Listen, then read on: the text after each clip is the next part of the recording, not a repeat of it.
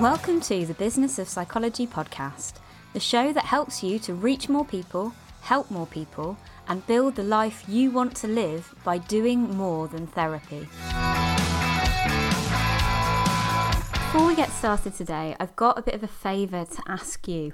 So, we're planning some summer workshops at the moment for um, members of the Do More Than Therapy wider community. So, everybody listening to this podcast and I'm trying to work out what's going to be most useful for you guys. So there's two workshops that we're thinking of running over the summer, and they're both going to be completely free and open to everybody. Um, so the first one is a repeat of our Find Your Specialism training because we get such great feedback from that, and lots of people contacted me last time saying they'd missed it and they really wanted to attend. So I thought we might run that one again. And the other one that we're thinking of running is the 50 minute business plan, which is a new training where I'll take you through the key components of a useful business plan and help you to start to create or update yours in 50 minutes. Um, but I'm not sure what you guys want. So I've put a poll on the Do More Than Therapy page on Facebook. And if you could just hop over there and tap which option would suit you best, that would really help me make a decision because uh, I'm kind of trapped in uncertainty at the moment. So I'd really appreciate it if you could just vote in that poll and let me know uh, which training is going to be most useful for you this summer. I'll probably put it on over a couple of different dates in July and August to try and catch everybody in between summer holidays. Um, and it's just something we're doing really because we're aware that the next round of Psychology Business School isn't starting until September, and there are lots of people who will be wanting to launch their private practice or give their private practice a bit more attention in September and might be really wanting to get started. So, yes, please do. After you finish listening to this episode, of course, hop on over to the Do More Than Therapy page and just let me know your preferences in that poll. Or if you've got a better idea, um, I'll leave the option open so that you can add your idea into the poll as well. Because I, I, I'd love to know what you guys would benefit the most from. Okay, so let's get on with today's show. How to handle late payments in your practice. This has got to be one of the hardest things that we have to deal with in independent practice late payment or failure to pay at all is just such a headache. And I'm not recording this episode because I think I'm an expert on it. I'm recording this episode because I think it's something that gives us all a lot of anxiety, makes us doubt ourselves a lot, and generally makes us all feel a bit gross. But we don't really talk about it that often. So when I started out, because nobody was really talking about it very much, I had this fantasy that all other psychologists and therapists in independent practice We're all managing to be 100% ethical, 100% compassionate, and 100% successful in business all at the same time. In my head, literally all of you were 300% amazing people. it's only really from experience and forcing people to have uncomfortable conversations with me over coffee and wine um, that I've realised that the reality is that most of us, if we've been in practice for a while, we feel like we're failing on one or all of those metrics um, when certain thorny business issues come up. So I'm really hoping that sharing my experience and my thoughts with you in this episode will help some of you to come up with a procedure that you're happy with for dealing with late payments. And by happy, I don't mean ecstatic, but you know, content with, you think is professionally okay. And I really feel like having a system that you simply repeat, even when your emotions are running quite high, has made a really big difference to me. And much to my surprise, actually, I think it's been a lot better for my clients too. So I hope this episode might help some of you to get that in place for yourself um, and for your clients. So I don't know about you, and I've not talked about this that openly very often because it, it feels really difficult, but in the first 12 months of my practice, I got ghosted all the time. And by that, I mean somebody would sign up for therapy, they'd turn up to a couple of appointments, and then disappear off the face of the earth, usually leaving an invoice or two outstanding. It was so painful. Um, I mean, even saying it now, it makes me feel like i I'm an awful therapist. My mind is saying all kinds of mean stuff to me. It made me really worry for their welfare as well, and it meant that financially, even when I was fully booked, I could actually be losing money, and that did happen quite often. Um, I've talked in a previous podcast, especially in the one with um, Sally Farrant on setting your prices. We talked about how financial insecurity can really impact on the quality of the therapy that I deliver, and I believe that's probably true for everybody. Um, and I noticed that whenever this was happening to me, the emotional and financial worry would actually have a huge impact on my ability to offer therapy that week um, and actually ongoing uh, sometimes. So I decided that I needed to do something about this, and I was really lucky because at the time I was part of a mastermind group. And if anyone doesn't know what a mastermind group is, it's a group generally of other business owners um, usually you know between six and 12 people that come together and share difficulties that they're having in their business and sort of troubleshoot. So this one was led by a coach. Sometimes they're not they can be informal and things that you just set up with other business owners. But anyway this was an incredibly useful group and the reason i found it so useful was that it consisted of people from a range of professions. In fact there were no other mental health professionals in that group so we had people from retail, social media managers, website designers, accountants, writers, really diverse group of professions in the group. And what I'm about to share with you kind of came out of those conversations that I had with them and learning how they dealt in their industries, which are wildly different to ours, with uh, late payments. And I kind of balanced that with the way that I like to work as a clinician and came up with something that works for me. So that's what I'm going to be sharing now. Um, it's not perfect, and you might decide that you've got different parameters and different um, you would make different decisions on things. The important thing, though, is to make conscious decisions on all of these things and to document them so that you can outsource if you need to outsource, um, which I really recommend. Um, we'll talk more about that as we go through. Um, but also so that you can be confident that you're giving everybody the same and equal treatment um, when it comes to financial decisions, um, which I think is really yet, listen to the six key policies you need in your practice episode, um, because in that I go into a lot more detail about uh, why you need a really good DNA policy, but also kind of how to put one together that you feel good about. So do listen to that one. So that was the first step. I had to get that sorted first. The second thing that I realised I could do, I could implement a lot easier um, than I thought I could, was trying to get payment at the time of booking as often as I could. So I use WriteUpp, it's a practice management software, and that allows you to add on a booking system that gets people to pay upfront for therapy sessions when they book them in. That's pretty awesome. Calendly can also do that, and people are getting more and more used as a result of the pandemic to paying for services in that way. Um, I booked a hair appointment like that this week. We never would have done that two years ago, but it is becoming the norm. So you'll be surprised how many people are totally cool with doing that. It also allows people to fit in appointments to their schedule. So, depending on the way you work, and I don't always allow that actually because some people just really benefit from having one slot reserved for them each week. Uh, but depending on the way that you're working with that person, it can also be really useful for the client. I've also discovered since doing some consultancy with organisations that they're actually pretty used to paying upfront and they're used to paying in advance. And if they need to change those terms, if that doesn't work for their budget or whatever, they'll negotiate with you. Um, and they don't find it that sort of awkward and difficult as we do. So don't be afraid to ask for upfront payments. Um, don't assume that you have to give 30 day payment terms just because that might be something that you've seen done quite often. Uh, go in with what's going to work best for you and for your business. And if you're a small business, usually upfront payment works better for your cash flow. Don't be afraid to ask for it. Another thing that I learnt and has been the best decision I think I've ever made was around outsourcing late payment or financial follow up. So, when I was first given this advice in my mastermind group, I couldn't actually afford to hire a VA at that time to do this job for me.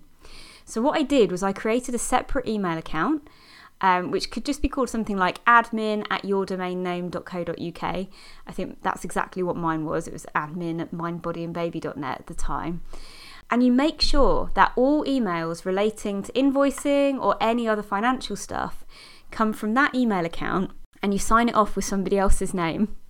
So you could sign that off as, you know, Mary, assistant to so and so, even if they don't really.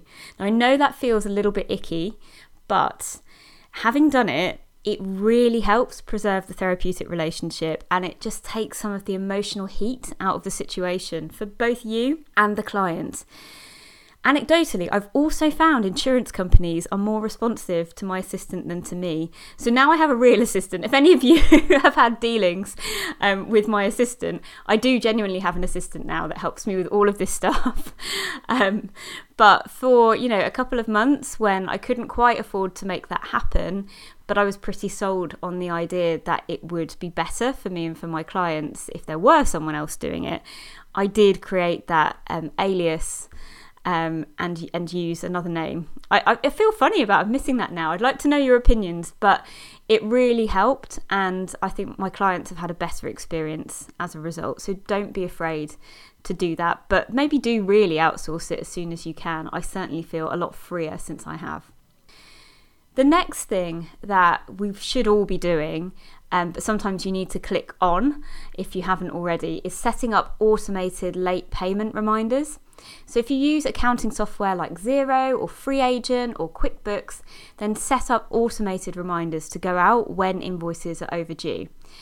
If you don't use um, software like that, I really recommend you do actually, um, because it's brilliant and it's so much easier to be close to the numbers in your practice um, when you can see them all laid out in front of you. But if, if you don't at the moment, then just make sure that you set aside time every week where you're going to chase any overdue invoices. It should be just as important as a client in your diary. So, when I was doing this myself, I used to literally block out a client slot on a Friday where I would do all of my chasing of my invoices. And it, it has to be non negotiable because you won't want to do it. So it's always going to be the thing that goes to the bottom of the to do list. But clients don't. You don't cancel the client just because you don't feel like doing it. So it's about giving it that much weighting in your mind and your diary. So it looks like any other appointment, nobody else can double book on top of it really, really crucial if you haven't got automated reminders to do that. And actually, even if you do have automated reminders, you still need to keep that slot so that you can go in and check the status because once you know Xero whatever is sent out it's three automated reminders it doesn't do anything else after that. So you really do need to be going in and checking like oh that one's had all three reminders and still not been paid. What are my next steps? So thinking about next steps then what about the people that actually can't pay? Um, and I think that, you know this has come up a couple of times in my practice, and again having a, a, mastermind group with other professions really helped me with this because it was them that came up with the idea for considering payment plans. So it's really helpful to have a compassionately worded policy to draw upon when people hit hard times. Because we all know that sometimes clients do fall on difficult circumstances and they might struggle to pay an outstanding invoice for that reason. So, firstly, it's important to realise that even if that does happen, you still deserve to be paid. No good comes from you putting yourself under financial pressure. And that's spoken as somebody who has made that mistake. Trust me. Um, but I wouldn't do that again. So you might be able to offer an installment based payment plan that eases the pressure. And I've personally done this several times over the past year and it's worked really well.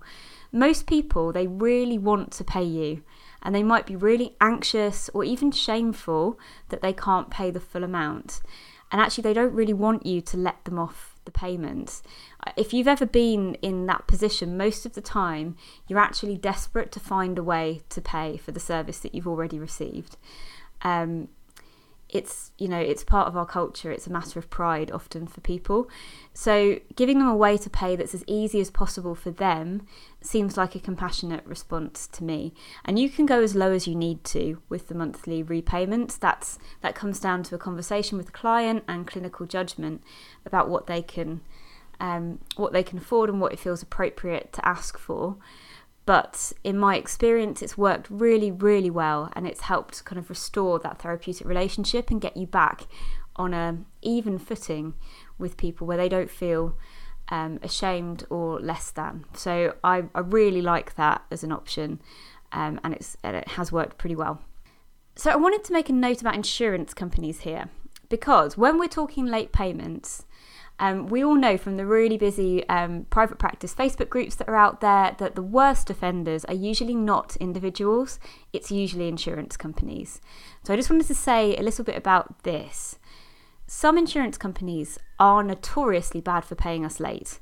Some are just unscrupulous. I've actually come across one company where somebody that works for that company told me that late paying was part of their business model. It's actually worked in, it's part of the way that they make money. And, you know, some of those companies, they claim that they're going to pay us within 14 days, but they know full well they're not going to pay us for 50. And that's just rubbish. And if you come across a company like that, then you don't want to be working with them um, because you might never get paid. If they're willing to do that, what else are they willing to do? So I have come across a few like that, and I just cut ties with them as soon as I realised. The Facebook groups that we have as um, private practitioners, the UK 3P group, and the um, UK Independent Psychology group are so useful for checking out if people have had consistently bad experiences with a particular company. So I would say if if they're really bad and you know it, then cut ties. But a lot of the time, and I don't know if this is just me, uh, but I'm going to put it out there anyway in case other people are falling foul of this too. I have found it's very, very important to check the small print. So, for example, one company I used to do some work for had 30 day payment terms. That's what I saw in the contract, but they were always late paying. So I went back and I checked the small print and it was tiny. And actually, there was a little asterisk, and down at the bottom it said 30 working days. Now, that is much, much longer.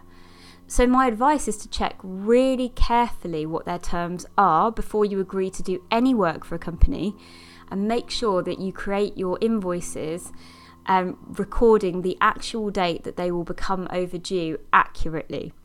That way, when you see the little red symbol on Xero or your spreadsheet, whatever you use, that says overdue, you're going to feel confident to email, phone, or write to them to chase up your invoices. You're not going to be second guessing yourself all the time.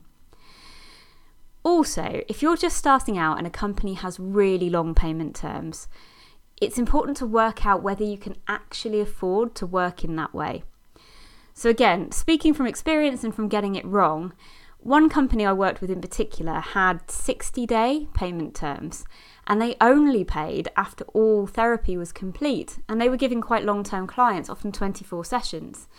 So effectively, you could be working for free for a year, which is just not possible. If you're a solo practitioner, you've got bills to pay, your cash flow is just not going to support that. So you've got to do the maths basically and work out if it might be better to refuse the work altogether if terms are that bad.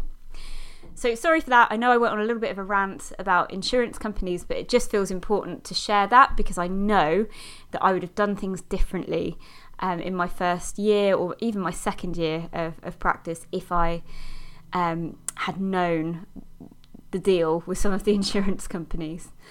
So, something else that I think is really, really important is to create templates for everything.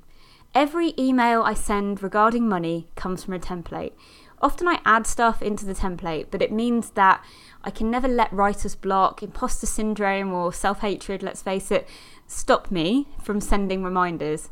It's also worth creating a policy about when and how you're going to chase up a late payment so that at your weekly check in, you can make a really quick decision about who gets another email reminder and when.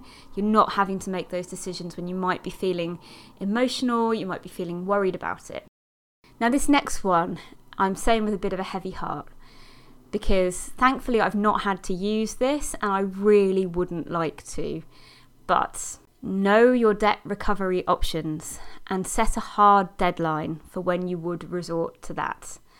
Now, I really can't advise you about debt recovery services and which ones to use because I've not had to resort to using them. But knowing that there are options out there for getting your money back if somebody consistently refuses to talk to you, um, refuses to respond to your correspondence, and hasn't paid, and setting a deadline for when you would actually realistically go down that route, it does empower you to send final reminders out to people that actually mean something. So, like I said, I've not had to resort to this, and I think that my personal deadline for it would be pretty long, and that's probably why I've not had to resort to it. And I would try everything else first. And the payment plan has always worked for me, um, apart from in a couple of exceptional circumstances, which I will talk about in a minute. But I do think it's really important that you know that you can use these agencies, that they do exist, um, and have done a bit of research into which one might suit you so that you feel like it means something if you're giving people a final reminder, even though hopefully it will never come to it.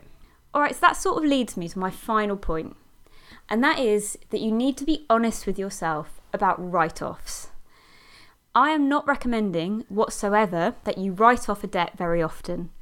I've actually only done it twice but there are times when you might need to write off a debt for extreme reasons. That happens in our line of work sometimes. Perhaps the person has gone to prison or perhaps they've lost capacity. I mean, that's not always a reason to write off a debt, but those are just some extreme cases when you could consider it. And if that happens, it is better to just admit it to yourself and formally write it off in your accounting software or on your spreadsheet or with your accountant, wherever you do it, so that you don't see it taunting you each month and kind of dragging you down. I really think that's important psychologically, but also financially, so that your accounts um, are in good order. It's so hard. It is so hard. And, you know, this is essentially clinical judgment a lot of the time. Um, but I think we can probably all think of some cases where you know the reality is that money is not coming your way and there's no point in, in chasing it. So you might as well do a formal write off. Okay, so time to take action. I really hope that this stuff has helped you to start thinking about the steps for dealing with late payments. So now would be a really great time to bullet point out the steps that you want to include in your late payment policy. Include the templates that you're going to create and when you're going to send them. That way, if you do outsource it, someone else can pick it up really easily for you. And if you don't outsource it, it's going to help you to deal with it when the emotions are running high a little bit easier. Before you go, I really need your help with something. So, over the summer, I'm planning to run some free workshops for you guys so that anyone thinking of starting or growing their practice in September can get a bit of a jump start on it because we're not running any psychology business school courses over the summer. So, at the moment, I'm thinking of running two sessions.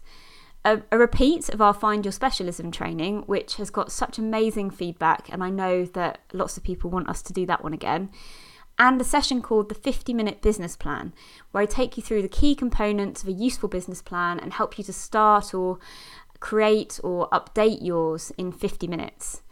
I've put a poll on the Do More Than Therapy page on Facebook, and if you could just hop over there and just tap which option would suit you best, that would be really, really helpful. Or you can always add another option in if you prefer, it's not set in stone yet. I just really like your feedback on the training that's going to be the most useful to you guys over the summer. So thank you so much in advance, and I'll see you next week.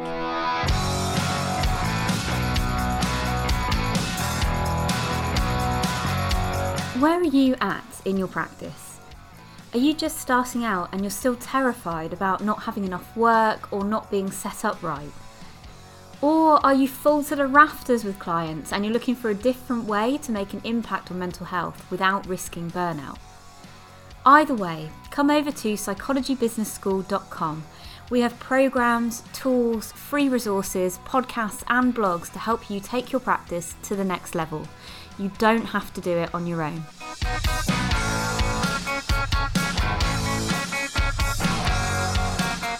Thank you for listening to this week's episode of the Business of Psychology podcast.